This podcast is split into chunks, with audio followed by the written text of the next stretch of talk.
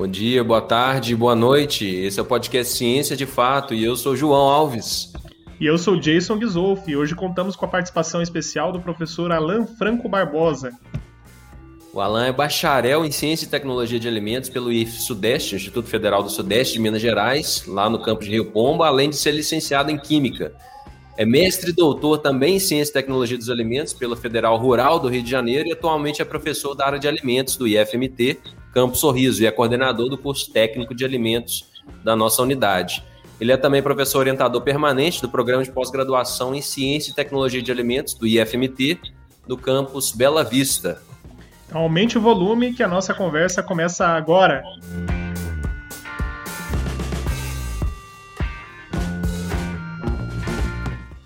Seja bem-vindo, professor Alain. Seja bem-vindo, professor. Tudo bem? Obrigado, obrigado, Jason, obrigado, João, professor João, pelo, pelo convite. É um, um ciência de fato, é um, um, um, projeto de extensão maravilhoso, né, que eu tenho é, participado, que eu tenho é, visto, acompanhado. E obrigado pela oportunidade de estar aqui falando um pouquinho sobre a minha carreira, sobre a ciência também com vocês.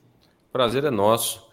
Então, já que você começou, fala um pouquinho para a gente sobre você, sobre sua, sua, sua carreira, como que você se interessou por ciência e tecnologia de alimentos. Fala um pouquinho de onde você veio, que é o melhor estado do Brasil, Minas Gerais, Jequitinhonha. Então, conta um pouquinho para a gente sobre você, por favor. Então, eu sou natural, né, de Jequitinhonha, do Vale do Jequitinhonha, da cidade de Jequitinhonha, do Rio, lá, né, passa o Rio Jequitinhonha na minha cidade, eu tenho um orgulho muito grande disso. É, eu sou o filho mais novo, né, de três, da minha mãe, a senhora Nildia Franco, que eu tenho muito orgulho. É, meu pai faleceu, eu tinha três anos de idade, a gente sempre teve que. É, a minha mãe teve que trabalhar muito, né, para sustentar a gente, então é, eu vi através da educação uma forma de mudança de realidade, realidade principalmente financeira. E minha mãe, apesar de ter só ensino médio, ela sempre nos orientou, sempre buscou que a gente tivesse, né, uma, uma boa formação.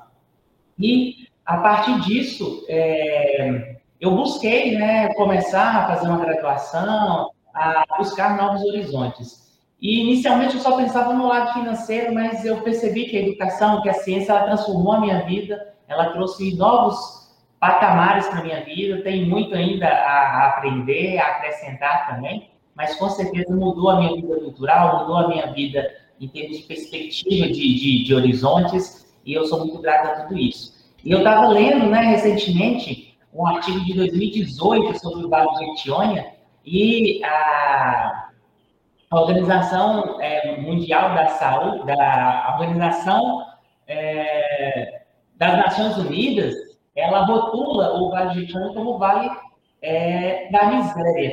E eu acho isso interessante porque é uma questão de rotulação, porque realmente é um vale de muita pobreza, de, de baixa industrialização, de indústrias né, de forma geral, mas também tem um potencial muito grande de natureza, de, de outros horizontes. Então, assim, eu sou muito grato de, de ter saído de lá. E, e você é ingresso é, do Instituto Federal, né? É da nossa rede. Isso, eu, eu estudei no Instituto Federal Sudeste de Minas Gerais, Campus Rio Pomba. Infelizmente, naquela época ainda era distante, né? Ficava 800 quilômetros da minha cidade mas é, não tinha institutos federais ali tão próximos e eu fui até Rio Pompa para começar a minha carreira acadêmica. Na área de alimentos era só lá que tinha, né, mais próximo, tinha Federal de Viçosa, mas era engenharia de alimentos. E aí eu escolhi fazer ciência e tecnologia de alimentos ou algum curso é, de bacharel em tecnologia em alimentos, mas não bacharel em engenharia de alimentos. É, as pessoas normalmente, elas, os nossos alunos que ingressam no curso de alimentos, às vezes eles têm uma falsa percepção de que cursar ciência de alimentos vai transformar ele num chefe de restaurante ou num nutricionista. É, você tinha essa visão de que, que é a área de ciência de alimentos na época que você se inscreveu para esse curso e poderia falar um pouco mais para a gente sobre essa área? É, na verdade eu não tinha tanto conhecimento antes, né? Foi por uma coincidência de um, um colega que, na verdade, era um colega do meu irmão, que hoje é um colega meu também, que levou para mim um guia do estudante, aqueles livros mesmo falando sobre os cursos, né? E meu irmão, ele queria fazer engenharia de alimentos. E eu seguia ele como exemplo. Como eu disse, né, meu pai tinha falecido, eu tinha ele como exemplo de referência de pai. Como ele queria fazer engenharia de alimentos ou educação física, só que na minha cabeça eu pensava, ah, professor, né, educação física não ia dar dinheiro. Aí eu pensei, ah, vou fazer engenharia de alimentos. mas eu não tinha aptidão por matemática, por física, nem gostava. E aí, eu lendo esse guia do estudante, eu vi que existia o curso de Ciência e Tecnologia de Alimentos em Rio Pomba, e também tinha um curso é, em Bambuí, antigo Cefet Bambuí, que, se não me engano, era, era tecnologia de carnes, alguma coisa do tipo.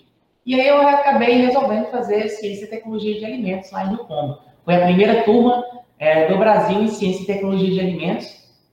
E é um curso que ele é voltado para a tecnologia, para a ciência, para o processamento, para as análises de alimentos, envolve análise sensorial, envolve processamento, envolve a fabricação de produtos. Eu costumo dizer que as pessoas falam, mas o que é isso? É você processar um alimento e colocar esse alimento à disposição do consumidor, de forma que esse consumidor ele possa consumir de, e não passar mal, né? Produção de alimentos inóculos na saúde dos consumidores. Então, você tem um leite condensado. Como esse leite condensado ele ficou pronto? Ele passou por uma tecnologia, por um processamento. E nós, bacharéis em ciência e tecnologia de alimentos, cientistas de alimentos, o engenheiro de alimentos também, o é, bacharel em ciência de alimentos, o tecnólogo de alimentos, nós temos essa, essa formação para isso, para processar esses alimentos, para desenvolvimento de novos produtos, oferta de, de diferentes produtos no mercado. Então, a gente tem que pensar na questão da análise sensorial, tem que ser gostoso o alimento, tem que ser saboroso. Na questão microbiológica, esse alimento ele não pode fazer mal à saúde da pessoa, tem que ser um alimento inócuo. E também, esse alimento tem que ser nutritivo, ele tem que apresentar características nutricionais adequadas. E todos esses parâmetros, e físico-químicos também, né, químicos, e todos esses parâmetros devem atender às exigências é, das legislações vigentes, né, seja a Anvisa ou seja o MATA, o Ministério da Agricultura ou Agência de Vigilância Sanitária.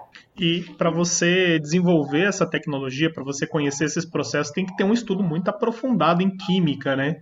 Tem que ter um estudo muito aprofundado também de botânica, quais são os ingredientes disponíveis.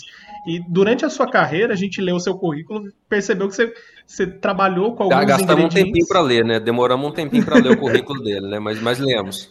É, e a gente percebeu que você trabalhou com alguns ingredientes que são incomuns, né? Que são inusitados dentro daquilo que a gente tem como normal dentro do, dos alimentos que nós consumimos diariamente, frutas exóticas e tal. É, como que você chegou nessas frutas exóticas e o que, que você acha que elas podem trazer de potencial para revolucionar a indústria alimentícia do Brasil?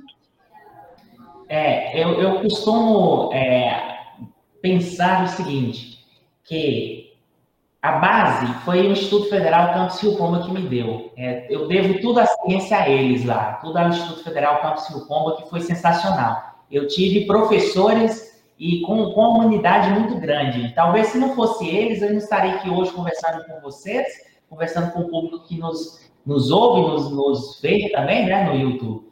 É, e também eu sou grato às outras instituições de ensino públicas que, que me formaram, né?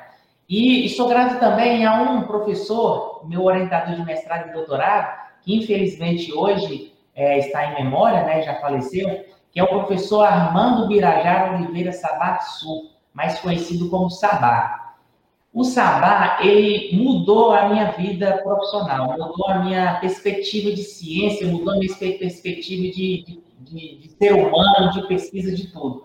Porque ele era um pesquisador fantástico e, ao mesmo tempo, ele tinha uma humildade, uma humildade, uma humanidade muito grande, muita simplicidade, muito reconhecimento em nível de pesquisa, e ele trabalhava com tecnologia de frutas e hortaliças. A partir do momento que eu o conheci, eu, eu queria ser não igual a ele, porque eu acho que as pessoas são diferentes, mas eu queria ser um pouco dele, eu queria ter um, um pouco do que ele tinha. E aí foi, foi nessa que você. Foi fundamental na minha história, um olhar científico muito aprofundado, o professor Mário Geraldo de Carvalho, que é professor da Química da Universidade Federal Rural do Rio de Janeiro também, é misto de química. Ele, ele me desenvolveu assim na ciência muito grande. E o Jambu, ele mudou completamente a minha perspectiva também em termos de pesquisa, né? A partir do Jambu, eu tinha um, era um Alan, né, pesquisador, sempre tive essa vontade, esse desempenho pesquisador, e o Jambu me proporcionou outros caminhos na pesquisa. Na Conta para a gente um pouquinho sobre o jambu. O que é o jambu? É uma fruta nativa, é uma planta nativa da Amazônia? O jambu é uma hortaliça, né? As hortaliças elas subdividem em várias classificações, em verdura, em legumes, em, enfim, várias subclassificações. Existem basicamente frutas e hortaliças. O que não é fruta é hortaliça, entre aspas, né? A gente tem cereais, tem outras, outras coisas também.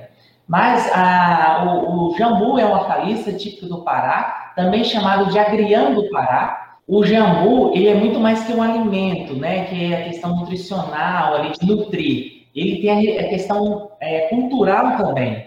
Eu tive a oportunidade de estar lá em Belém e de ver essa questão.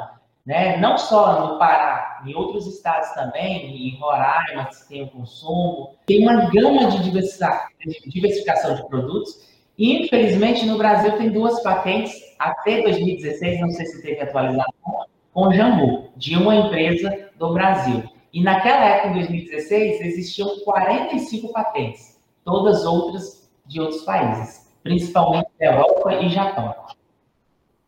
É, então, então, realmente é, é, um, é uma fruta com propriedades não só culinárias, mas com muita coisa para aplicação em medicina ou produção de cremes e tal. Então dá para dá para a gente estava brincando, né, é, off topic aqui, né, no, no, nos bastidores, conversando sobre é, o potencial de exploração que tem não só do jambu, mas de diversas outras coisas, por exemplo, na floresta amazônica, tanto de coisa que tem lá. E aí a gente fala em explorar a Amazônia, muitas vezes dá a impressão de que é desmatar. Vão desmatar para é, exportar madeira ou desmatar para plantar alguma coisa, plantar soja, que seja. Mas não é só isso. Né? É principalmente, na minha opinião, é explorar esse tipo de coisa que tem naquela região, na região norte do país, como tem o jambu, para produção de, de patentes, para poder gerar dinheiro. Isso é, é, uma riqueza absurda que a gente tem naquela região. Então, você tem 44 patentes do jambu e só duas brasileiras, sabe? Então, a gente precisa conversar sobre isso para mostrar que tem muita coisa lá que pode ser explorada de maneira sustentável e que vai gerar uma riqueza muito grande para o país. Né? O jambu, por exemplo, eu vi que até, até para tuberculose eles tratam lá na região, né? Então, é, é realmente é muita coisa é, boa que pode ser tirada dali, né? São várias atividades biológicas e o objetivo de trabalhar com o jambu inicialmente é porque existem várias, né? Antes existiam e hoje continuam trabalhando atividades biológicas comprovadas, mas naquele momento pouco se tinha sobre tecnologia de alimentos. Então, aumentar a qualidade comercial desse produto, é, agregar valor a essa hortaliça e também disponibilizar para outros lugares. O que, que você vê que falta é, para a indústria de alimentos, o que, que falta para o jovem hoje que quer ingressar nesse campo, que ele pode trabalhar, pode desenvolver como projeto? Às vezes a gente pode é, ou não utilizar, mesmo a legislação permitindo, alguns aditivos sejam corantes artificiais e trocar por corantes naturais, aí pode se questionar: ah, mas não vai ter o mesmo efeito. Ok, compreendo. Mas existe a ciência justamente para isso para mudar, né, para tentar utilizar esses corantes naturais em, em frente a esses efeitos. É, também a questão de conservantes, diminuir a quantidade de conservantes é, que, podem ser, que podem ser utilizados. A gente não precisa ter um alimento que vai durar um ano, às vezes.